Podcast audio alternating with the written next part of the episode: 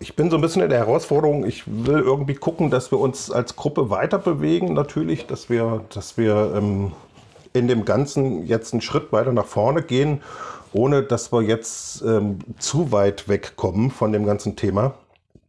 Deswegen muss ich jetzt ein bisschen gucken, wie ich das jetzt so für mich moderiert kriege, aber ich vertraue einfach dem Heiligen Geist, dass er da irgendwas tut. Und äh, wenn ich in einer Viertelstunde schon fertig bin, dann seid froh, weil dann habe ich nicht mehr zu sagen und von daher gehen wir dann wieder in die Kleingruppen oder so. Ich bete einfach mal, dass der Heilige Geist jetzt wirklich heute Abend wirklich zu uns redet, uns da abholt, wo wir jetzt stehen, auch bei dem Thema. Wir wollen da schon drin bleiben. Und dann werden wir einfach mal dem genialen Heiligen Geist vertrauen, dass er uns irgendwie von A nach Z bringt. Herr, wir danken dir jetzt, dass du mit deiner Gegenwart bei uns bist, bei jedem von uns, vor dem Rechner, vor dem Handy, vor dem Tablet. Deine Gegenwart ist da, deine Herrlichkeit strahlt über uns. Du bist unser Gott und ich danke dir, dass wir von dir lernen dürfen, dass wir von deinem Herzen ähm, empfangen dürfen, Herr, und dass du zu uns redest. Und wir danken dir für die geniale Gabe deines Wortes, Herr, deiner Bibel, dass wir verstehen, was äh, in dem Herzen Gottes war und was in dem Herzen Gottes ist, Herr, in Beziehung und äh, in Bezug auf Menschen. Und wir lieben dich, Vater, und ich bete, dass du uns freisetzt von jeder falschen Auffassung und von jedem falschen Verständnis unserer Beziehung zu dir, Herr. Und ich bete, dass du uns freisetzt von Religiosität und von Kleinheit und dass du uns hineinführst wirklich in deine Kraft und in deine Herrlichkeit, Herr. Danke, Jesus. Amen. So, ich will mal anfangen damit. Ich, vor vielen, vielen Jahren habe ich äh, mal als, als junger Christ, ich war äh, ja wirklich frisch bekehrt, äh, richtig feurig und äh, saß dann damals bei AIG in der Nachtschicht und habe da so einen, so einen Werkstudentjob halt gemacht. So, und dann ähm, war noch ein Maschinenführer, der mit mir zusammen eben die Nachtschicht führen sollte. Und wir stellten uns ein bisschen vor, weil ich kam eben als Werkstudent, als Schüler so rein. Und er sagte, ja, was machst du denn so und so weiter. Und dann habe ich so ein bisschen erzählt und dann sagte ich so zu ihm und ich, ich mochte ihn sofort irgendwie und sagte so zu ihm, ja, ich bin Christ und so weiter. Und dann fiel bei dem die Kinnlade runter und er setzte sich hin, guckte mich ganz ernst an und sagt, aha, ein Misanthrop. Und ich musste erstmal gucken, damals konnte man noch nicht googeln, was ist denn ein Misanthrop? Und ich habe ihn dann sogar gefragt, was ist denn das? Und er sagte, ein Menschenhasser. Und das ist, was das Wort bedeutet. Und ich war total von Socken. Ich sage, das ist überhaupt nicht in meinem Herzen. Das, äh, ich habe ihm auch gar nichts irgendwie äh, vermittelt. Aber dieser Mensch ist rumgelaufen und hatte Christen als Menschenhasser kennengelernt. Hatte irgendwie kennengelernt, dass, dass fromme Menschen das Menschsein an sich irgendwie ablehnen oder, oder klein halten oder klein äh, so, so von oben drauf sehen und irgendwie sagen, ja, Menschsein, das kannst du vergessen, Göttlichkeit ist wichtig. Und das hat mich schon sehr, sehr ins Nachdenken gebracht. Ähm, und das geht mir heute noch nach, muss ich ehrlich sagen, dass ich irgendwie sage, warum nehmen so viele Menschen den christlichen Glauben oder das, ähm, was, was Christen, für was Christen stehen, als etwas wahr, was Menschen ablehnt. Und ich glaube aber, dass es wirklich etwas ist, was man wirklich nah an sich ranlassen muss, um sich einzugestehen, dass das wirklich manchmal in uns Christen auch drin ist. Dass wir Menschen irgendwie aus einem, aus einem Stolz heraus oder aus was weiß ich für, für Motiven heraus irgendwie ablehnen in ihrem ganz normalen Menschsein, weil wir irgendwie meinen, wir hätten ein höheres Konzept, wie Menschen sein müssten. Also im Alten Testament wird das Gesetz genannt. Es gibt aber auch im Neuen Testament ein Gesetz, nämlich in dem du sagst, ja, du solltest aber eigentlich jetzt geisterfüllt sein, du solltest ja eigentlich bekehrt sein, fromm sein, du solltest heilig sein und so. Und dann kommt man wieder zurück zu so einem Konzept davon, dass man Menschen eigentlich misst und dann erstmal guckt, ähm, erfüllen sie die Bedingungen und wenn sie das tun, sind sie liebenswürdig. Und scheinbar ist das wirklich etwas, was auch äh, in uns Christen noch wohnt. Und ich glaube aber, dass Gott das total durchbrechen möchte, weil ich glaube, dass es keinen größeren Menschenfreund gibt als den Herrn. Es gibt niemanden auf dem in dem ganzen Universum, der Menschen so innig liebt wie unser Gott. Ja, und ähm, was mir immer nachgeht ähm, und was auch für dich gilt, dass Gott auch zu dir sagt, ich liebe dich viel mehr als du dich selber. Das ist ein ganz, ganz wichtiger, ein ganz wichtiger Punkt. Und in Gott ist auch überhaupt nichts Ablehnendes äh, Mensch, dem Menschen gegenüber. Er hat was Ablehnendes der Sünde gegenüber, aber er hat nichts Ablehnendes Menschen gegenüber. Gott liebt Menschen wirklich und, und wirklich inniglich. Ja, so ein alter Begriff, aber inniglich heißt, es wohnt ganz tief in ihm drin. Das ist nicht aufgesetzt oder angelernt, sondern es ist von Herzen, äh, er brennt richtig für Menschen. So, und ich möchte in so ein paar Spots mal reingehen. Ähm, ich möchte es nicht zu sehr ausdehnen, wie gesagt. Aber ich glaube, dass, ähm, dass wir sehr schnell an Punkte kommen, wo wir sagen, ja stimmt, die Bibel sagt uns etwas anderes über das Menschsein als das, was wir selber so irgendwie intuitiv empfinden. Und wir fangen wie immer, ihr kennt es ja, ganz vorne an. Nicht im ersten Vers, aber im 27. Das ist ja noch relativ weit vorne. Ne?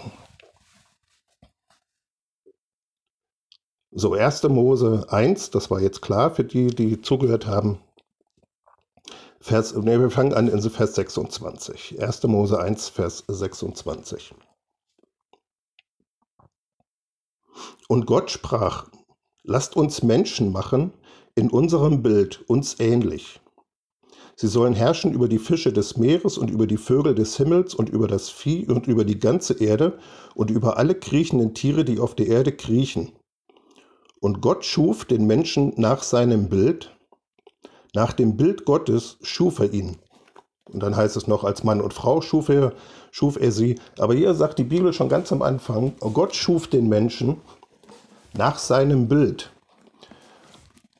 Und das bedeutet, äh, ähm, ich habe letztens einen Theologe gehört, der hatte wirklich, habe ich auf YouTube ein Video geguckt und er hat sehr eloquent vorgetragen, dass dieses ein, ein Abdruck sei. Also da, wo Gott äh, nach oben geht, wo Gott großartig ist, da ist das sein Abdruck, da hat der Mensch seine, seine Tiefe. Ne? Also quasi wie so ein Siegelring, den du in Wachs reindrückst, da wo, wo etwas ähm, nach oben steht, da ist es im Abdruck nach unten, sodass die beiden nur zusammenpassen. Und das ist aber nicht, was hier steht. Das ist einfach, das ist eine falsche Doktrin, weil das zeigen würde, Gott ist ähm, der Großartige und wir sind die ganz Niedrigen und ja, sondern was es bedeutet, dieses Wort ist, dass es etwas ist, was ihn demonstriert. Das ist etwas, was ihn ausdrückt. Das ist ein Ebenbild. Wir kennen das zum Beispiel von, von irgendwelchen Bismarck-Statuen, die überall in der Stadt rumstehen. Ja? So ein, ein Ausdruck, ein Denkmal, an dem du gewisse Eigenschaften ablesen kannst. So, und das bedeutet, er schuf uns in seinem Bild, bedeutet, der Mensch ist geschaffen worden, um Eigenschaften Gottes auszudrücken. Er ist nicht geschaffen worden äh, in, in, einem, in einer unguten äh, Abhängigkeit von Gott, sondern Gott hat ihn designt. Wir sind abhängig, das ist nicht die Frage. Aber er hat uns designt, damit wir seine Göttlichkeit ausdrücken. Damit an uns sichtbar ist, wie Gott ist. Das bedeutet, Ebenbild Gottes zu sein. Das ist also ein, ein schon viel höheres Konzept, was hier ganz am Anfang in der Bibel uns schon gesagt wird. Nun könnte man da ganz viele verschiedene Sachen zu sagen, wie das alles so zu sehen ist. Aber was wir sehen ist ähm, in Kolosse 1, Vers 15, ich muss ein paar Bibelstellen, müssen wir uns kurz angucken und dann kommen wir zur Ruhe in Kolosse 1, Vers 15. Weil hier wird uns gesagt in, ähm, in der ersten Stelle äh, in, in Mose, dass Gott den Menschen nach einem Bild, nach einem Abbild geschaffen hat. Und dass er durch den Menschen etwas ausdrücken wollte, was im Unsichtbaren lag und sichtbar machen wollte. Ich bin im Korintherbrief, das ist auch super, aber ich hatte Kolosser gesagt. Kolosser 1, Vers 15. Und dann schlage ich auch Kolosser 1, Vers 15 auf. Das hat sich bewährt, dass ich dann auch das lese, was ich gesagt habe.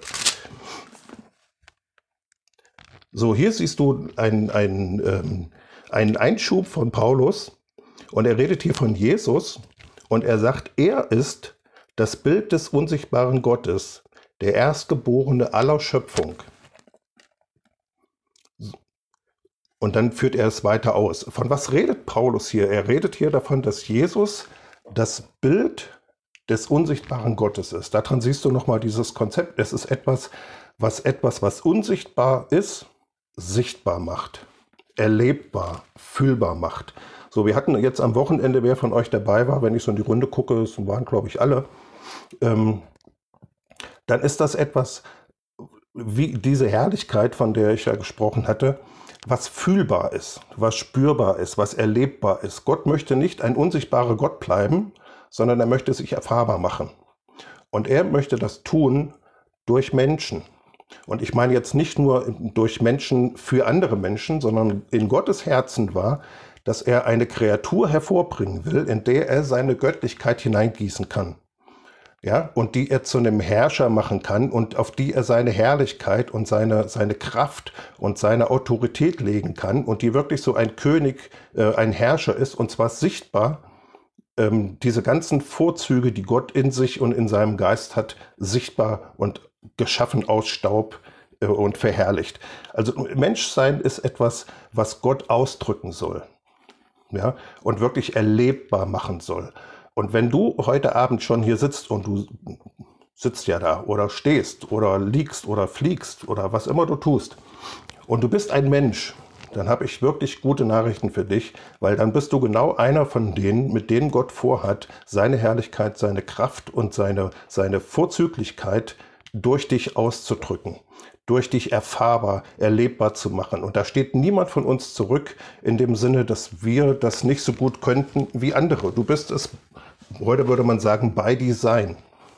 Indem Gott dich als Mensch geschaffen hat, hat er dich ähm, zu einem Wesen gemacht, was die Herrlichkeit Gottes ausdrücken kann, was die Herrlichkeit Gottes auf sich tragen kann, ja, was die Herrlichkeit Gottes weitergeben kann. Das ist nichts, was für besondere Menschen vorgesehen ist, für die Matthias Jordans oder die Bill Johnsons dieser Welt, sondern das ist dir in die Wiege gelegt, by Design, weil du Mensch bist. Und Gott kann es in deinem Leben tun. Wir hörten jetzt am Wochenende, dass Gott uns verherrlichen will. Er will unsere Lebensbereiche mit seiner Herrlichkeit berühren, äh, unter seine Herrschaft bringen und, und, und dann wirklich zum Glänzen bringen. Ja? Ich sagte, der Planet kann glühen. Und ähm, das möchte Gott auch mit deinen Beziehungen tun. Das ist schon ein ganz, ganz wichtiger Aspekt, in dem ich mich auch gerade anfange, nochmal in eine neue Art und Weise reinzubegeben, dass ich einfach merke, Gott möchte, dass wir äh, unsere Herrlichkeit aus, äh, seine Herrlichkeit ausstrahlen, damit unsere Menschen in unserem Umfeld das erleben können. Weil Gott ist unsichtbar. Er kann sich Menschen, er kann sich mitteilen. Natürlich kann er sich anderen Menschen mitteilen. Aber er hat sich entschieden, er möchte es durch dich tun. Und er möchte, dass seine Herrlichkeit durch dich zu deinem Nachbarn, zu deinem Ehepartner, zu deiner Schwester, zu deinem Bruder, zu deinem Chef, was auch immer kommt.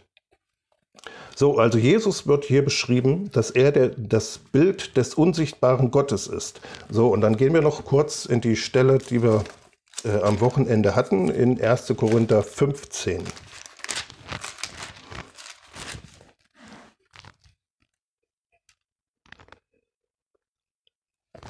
Erste Korinther 15 ab Vers 45.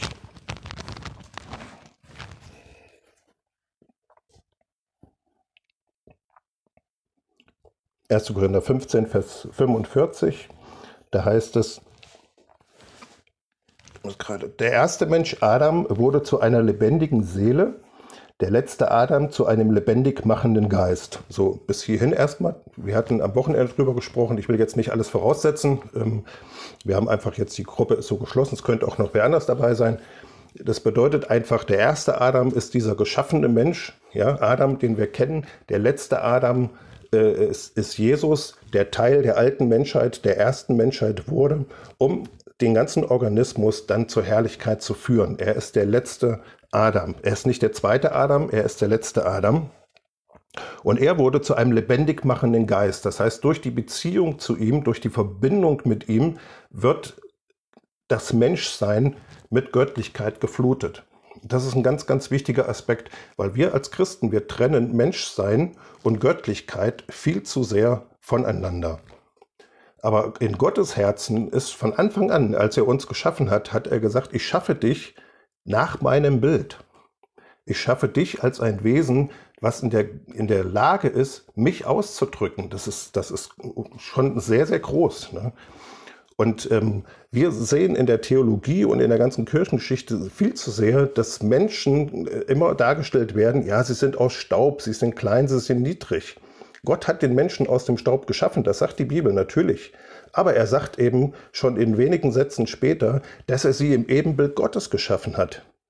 Und dass das überhaupt nichts Kleines irgendwie ist und auch nichts Schwaches, sondern etwas, was eine Majestät, einen Adel an sich schon ausdrückt, bei Design.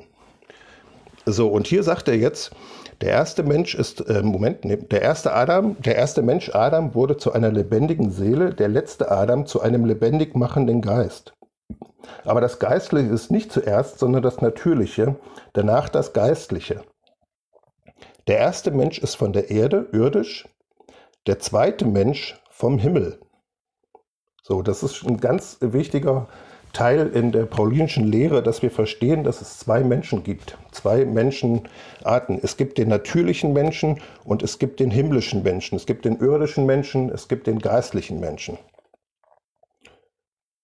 Der erste Mensch ist von der Erde irdisch, der zweite Mensch vom Himmel. Wie der irdische, so sind auch die irdischen und wie der himmlische, so sind auch die himmlischen. Und jetzt seine Schlussfolgerung aus dem Ganzen, und das ist eben, ähm, was das Menschsein beleuchtet, eigentlich in einem Vers zusammengefasst, wie Gott Menschsein sieht. Wie wir das Bild des Irdischen getragen haben, so werden wir auch das Bild des Himmlischen tragen. Das heißt, hier siehst du äh, in wenigen Versen zusammengefasst die Perspektive, die Vision, die Gott für Menschen hatte schon von Grundlegung an der Welt. Der Hebräerbrief sagt uns, dass alle Werke Gottes, alles, was er, was er tut, hat er vor Grundlegung der Welt abgeschlossen und dann hat er sie zur Ruhe gesetzt. Ganz, ganz wichtiger Aspekt, weil es uns eben zeigt, dass Gott nichts mehr für uns tun muss.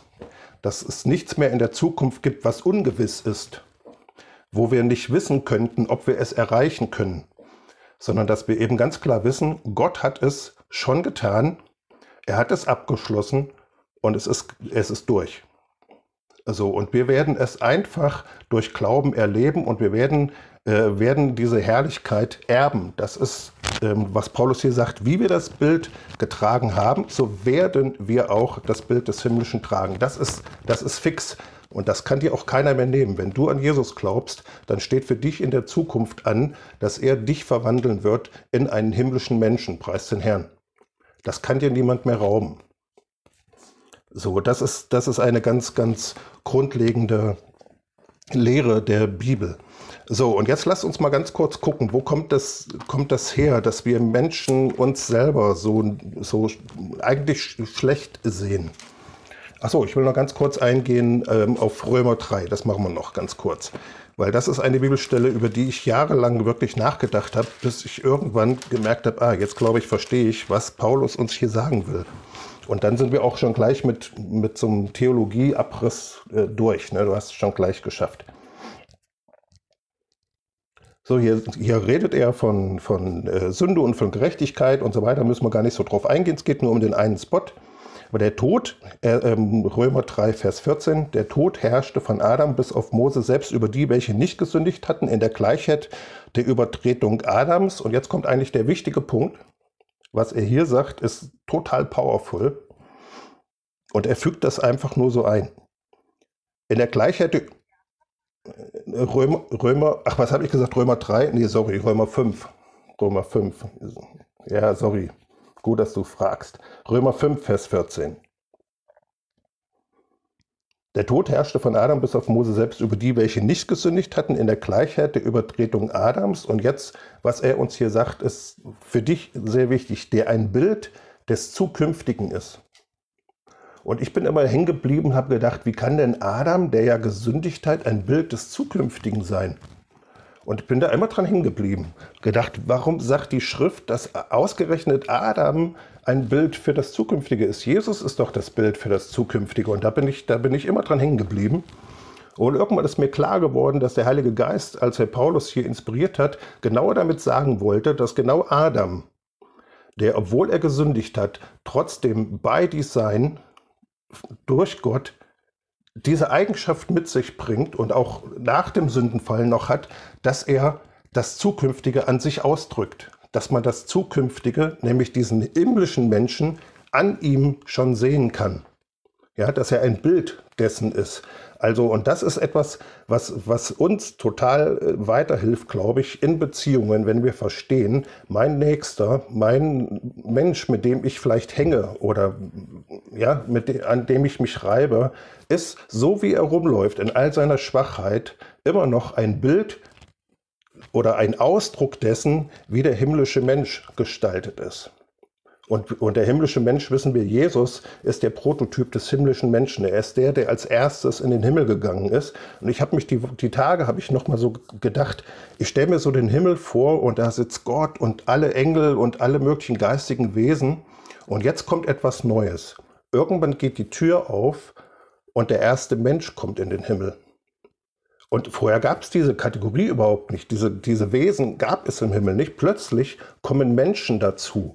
Und wenn du darüber nachdenkst, was, was Gott eigentlich mit Menschsein äh, vorhat und wie Menschsein in, in seinem Herzen eigentlich ist, nämlich dass er einen himmlischen Menschen geschaffen hat und dass wir an unserem Leib ausdrücken, wie der himmlische Mensch sein wird, dann bringt dich das total daraus, dass du Menschsein überhaupt nicht mehr als etwas Niedriges oder Kleines oder Kritikwürdiges tragen, äh, sehen kannst, sondern dann verstehst du, ich heute schon in meiner Schwachheit spiegele wieder einen himmlischen Menschen, der dann voll, äh, voller Herrlichkeit, voller Kraft, voller Weisheit ist. Also wir tragen an uns, an unserem Körper schon Eigenschaften Gottes umher und spiegeln damit eigentlich, wie wir mal sein werden.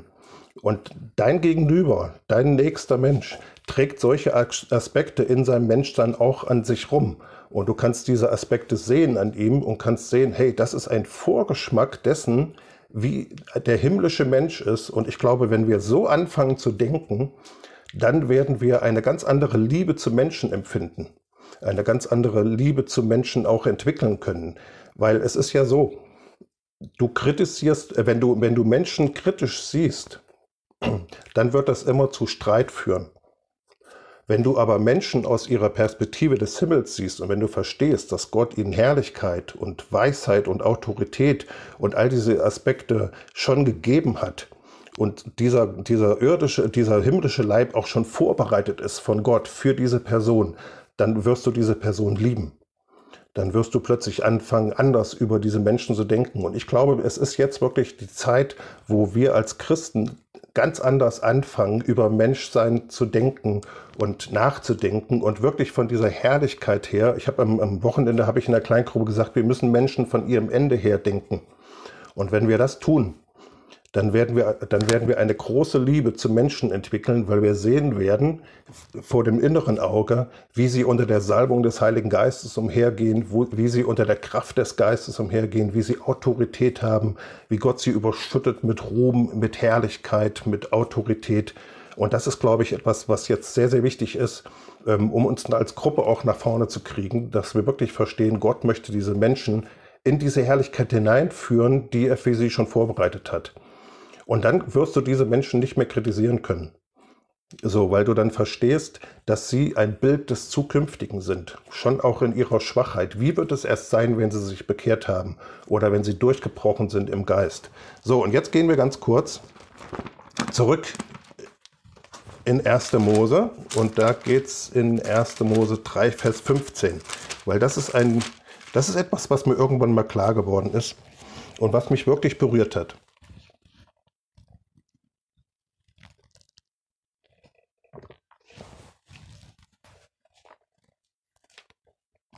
So, wir wissen, der Sündenfall war passiert.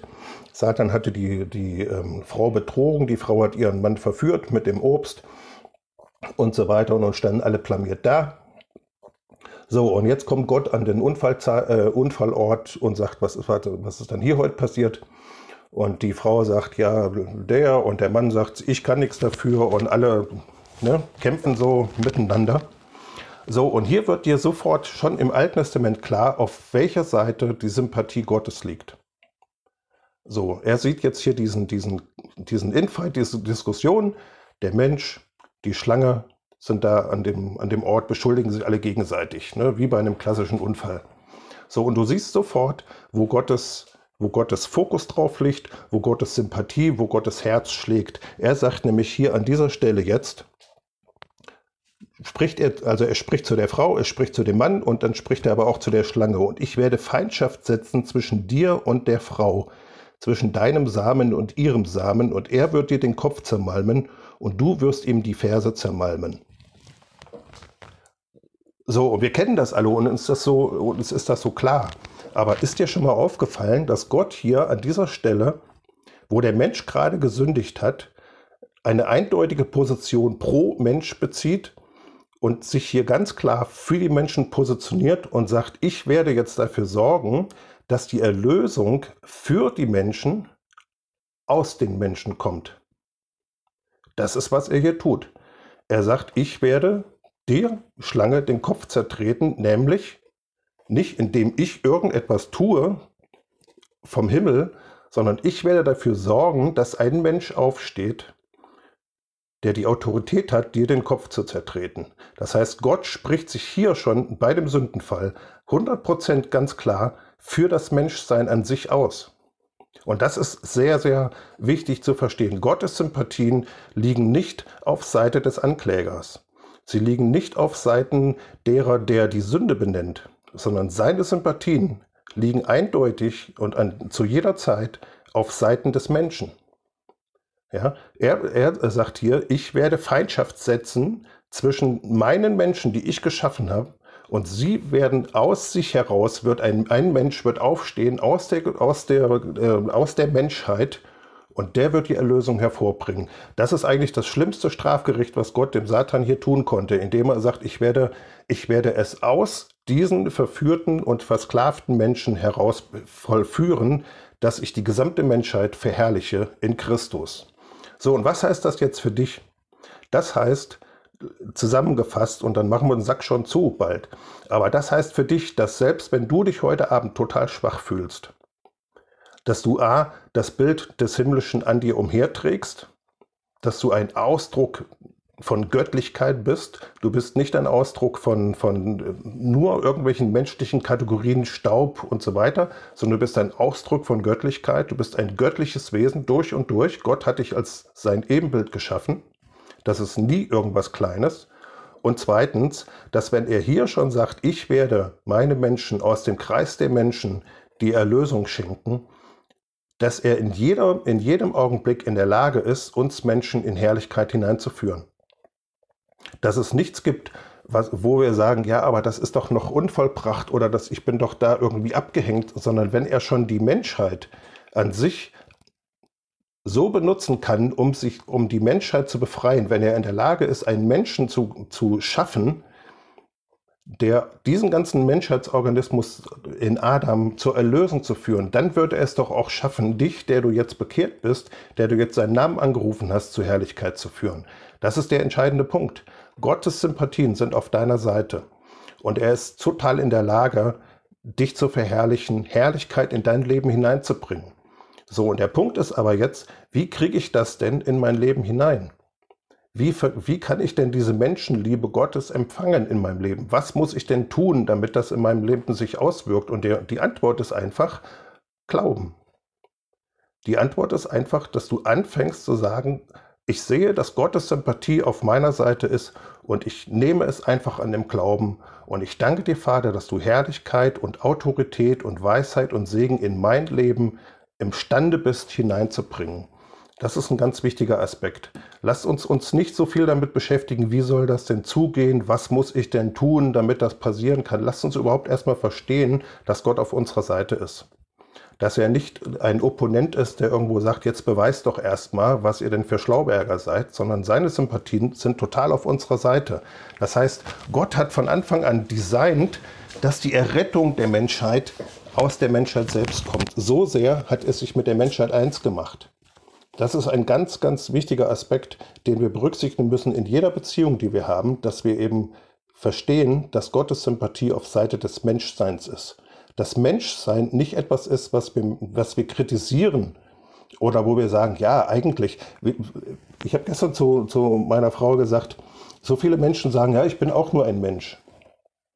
Ja, diesen Satz, den haben wir alle schon mal gemacht, du machst irgendeinen Fehler und dann sagst du, ich bin auch nur ein Mensch. Aber was wir mit diesem Satz eigentlich in unserem Gehirn total auslösen und in unserer Seele auslösen, ist, dass Menschsein irgendetwas fehlerbehaftetes ist, was, was irgendwie gering, äh, gering zu schätzen wäre. Die Antwort ist aber darauf, ich bin auch nur ein Mensch, heißt, Menschen sind das Höchste, was Gott jemals geschaffen hat. Es gibt nichts, was so herrlich ist im Universum wie Menschen. Menschen sind die Träger der Herrlichkeit Gottes. Ich sagte gestern Abend zu Doro, glaube ich, glauben wir denn wirklich, dass die Braut Jesu irgendjemand ist, der ja so, so Durchschnitt ist?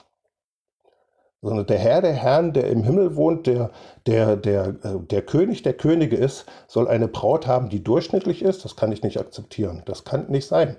Sondern es ist Vortrefflichkeit, es ist, es ist Herrlichkeit, es ist das, was Gott in dein Leben hineinführt. Gott denkt viel positiver von uns als Menschen, als wir das selber tun. So, und jetzt gucken wir noch kurz in 1. Johannes 3, Vers 2 und dann machen wir den Sack erstmal zu.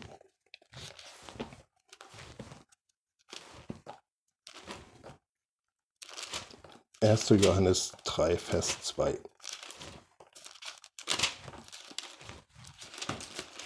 'Petrus', 'Johannes'.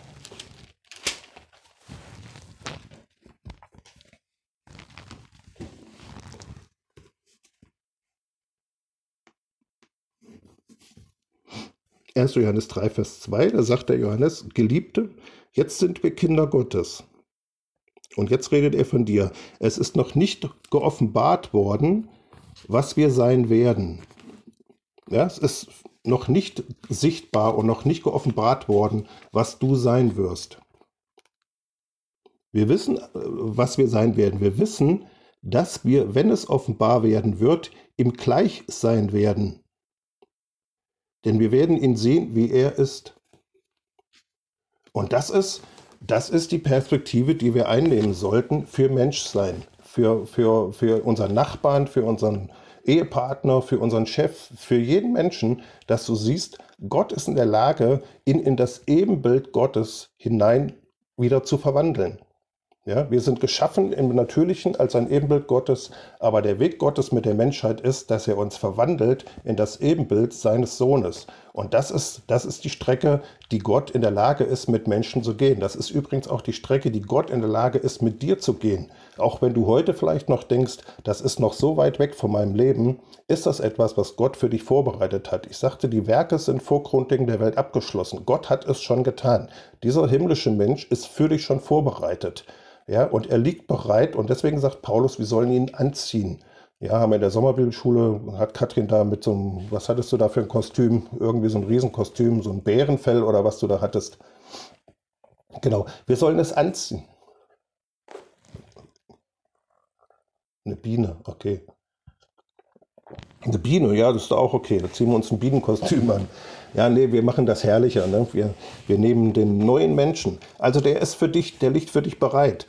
Und ähm, das ist etwas, was der Heilige Geist jeden von uns natürlich aufschließen muss. Das klingt erstmal alles sehr abstrakt. Aber was ich damit eigentlich sagen will, ist, und wir haben da jetzt am Wochenende ja auch drüber gesprochen, dass Gottes Perspektive für Menschen viel, viel größer ist, als ähm, einfach nur, dass wir errettet sind oder dass wir irgendwie, dass unsere Sünden vergeben sind, sondern sein Plan ist in dem Ganzen oder er, er erfüllt seine Pläne und erreicht auch alle seine Ziele, da bin ich mir total sicher. Sein Plan ist, Menschen total zu verherrlichen und in das Ebenbild Jesu zu verwandeln, und zwar jeden einzelnen von uns und uns in Summe dann zu seiner Braut zu nehmen. So, also so wollen wir an Beziehungen rangehen, so wollen wir unser eigenes Leben wiedersehen, dass du wirklich sagst, diese, diese Menschenfeindlichkeit, die eigentlich nur daraus kommt, dass wir kein Konzept haben, was Gott mit Menschen vorhat. Menschenfeindlichkeit kommt nur daher, dass ich die Menschen reduziere auf ihre, auf ihre Natürlichkeit. Dass ich sehe, okay, das sind die Menschen im Staub, voller Sünde, voller, voller Armut. Was ist das schon? Und was ich aber glaube, was wir in Beziehungen erleben, ist, dass dieses Denken uns doch sehr oft prägt und wir sehr oft unseren, unser Gegenüber kritisieren für seine natürlichen Eigenschaften und nicht verstehen in dem Augenblick, und da möchte der Heilige Geist wirklich ran, dass dieser Mensch ein Bild für das Zukünftige ist und dass Gott in der Lage ist, diesen Menschen in Herrlichkeit hinein zu verwandeln und dass das seine Wegstrecke auch mit jedem Menschen um uns herum ist. Und ich glaube, wenn wir anfangen, unsere Nachbarn, unsere Gesellschaft, unser Volk, ähm, Menschen weltweit durch diese Brille zu sehen, durch die Herrlichkeitsbrille, dann wird Gemeinde auch aufstehen und dann haben wir auch Freude, weil wir verstehen, dass Gott Menschen total liebt und dass seine Pläne überragend gut für jeden Menschen sind. Und dann werden wir keinen Zweifel mehr haben daran, dass Menschen gesegnet werden sollen, weil wir sehen, das ist etwas, was Gott schon vorbereitet hat. Ja, wir werden ihn sehen und wir werden sein wie er. Paulus sagt im Römerbrief, die er gerechtfertigt hat, die hat er auch verherrlicht. Das ist, was er hier sagt. Er hat es schon getan. Es ist bei ihm schon alles durch. So, und wir sollten anfangen, einfach unser Gegenüber, und das ist mein Plädoyer, dass wir das Gegenüber durch diese Brille anfangen zu sehen, zu sehen, was kann an Autorität, an Kraft, an Salbung durch diesen Menschen fließen. Ja, sieh dein, dein Gegenüber, mit dem du jetzt vielleicht noch in, in Schwierigkeiten bist, als einen Menschen, der umhergeht und die Kranken heilt.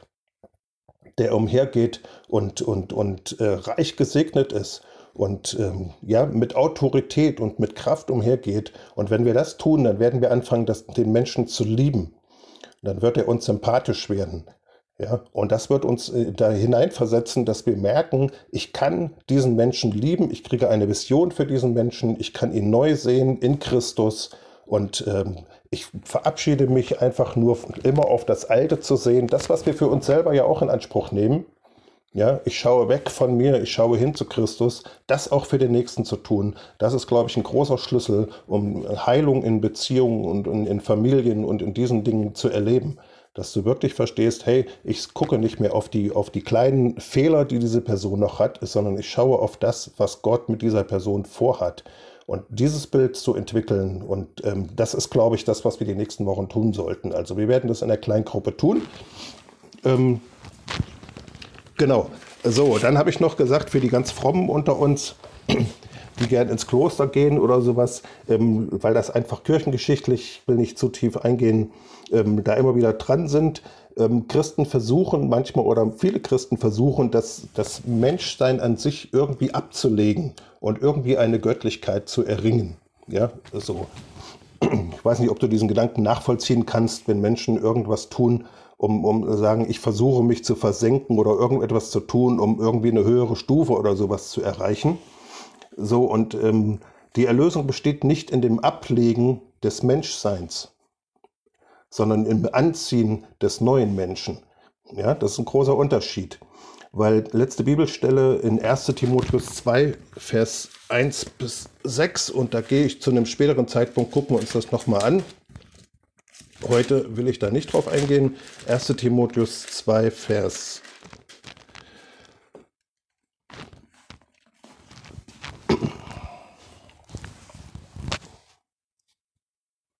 1. Timotheus äh, Kapitel 2 ab dem ersten Vers.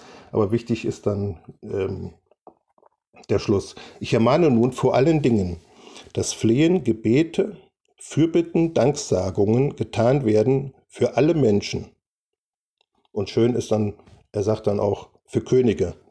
Also für alle Menschen und für Könige. Nein, aber Könige sind auch Menschen. Ne? Das Danksagen getan werden für alle Menschen, für Könige und alle, die in Hoheit sind, damit wir ein ruhiges und stilles Leben führen mögen in aller Gottseligkeit und Ehrbarkeit. Dies ist gut und angenehm vor unserem Heiland Gott, welcher will, dass alle Menschen errettet werden und zur Erkenntnis der Wahrheit kommen. Und jetzt ein, ein Schlüsselvers, denn einer ist Gott, und einer ist Mittler zwischen Gott und Menschen, der Mensch Christus Jesus. Ja, das ist ein, das, ähm, ich gehe da später nochmal drauf ein in irgendeinem anderen Dienstag. Aber was uns hier gesagt wird, ist, dass Jesus Mensch geworden ist, um für immer mit uns verbunden zu bleiben. Weil Paulus sagt hier nicht, dass als Mensch das getan hat, sondern er sagt hier, dass Jesus Christus heute noch Mensch ist. Er ist Mensch geworden, um Mensch zu bleiben. Er ist Mensch geworden, um uns nahe zu kommen und dann mit uns eine Verbindung zu leben, die unauflöslich ist in Ewigkeit.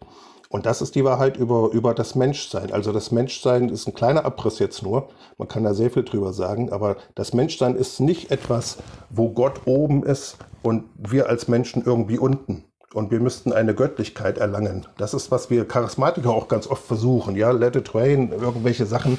Wir, wir sind in unserem Denken manchmal so vertikal, dass wir meinen, Gott müsste auch irgendwie äh, runterkommen. Die Wahrheit ist, er ist uns in Christus nahe gekommen und er ist zu uns auf eine Ebene gekommen, ja, um als Mensch für immer mit uns verbunden zu sein. Das heißt, unser Gott ist nicht ein ferner Gott, den wir rufen müssten, sondern unser Gott ist ein Gott, der uns nahe geworden ist. Und er ist jetzt bei dir in deinem Zimmer und er ist jetzt in dir und er kann zu dir reden, er kann dich leiten, er kann dich führen und er kann dich zur Ehrlichkeit führen.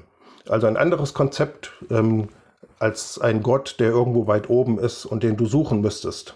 Sondern er wohnt in dir, er hat Wohnung genommen bei uns Menschen und er liebt Menschen so sehr, dass er sich für immer an das Menschsein gebunden hat. Das ist, das ist grandios. Das ist auch nicht nachzuvollziehen fast, aber das ist die Wahrheit. Ja.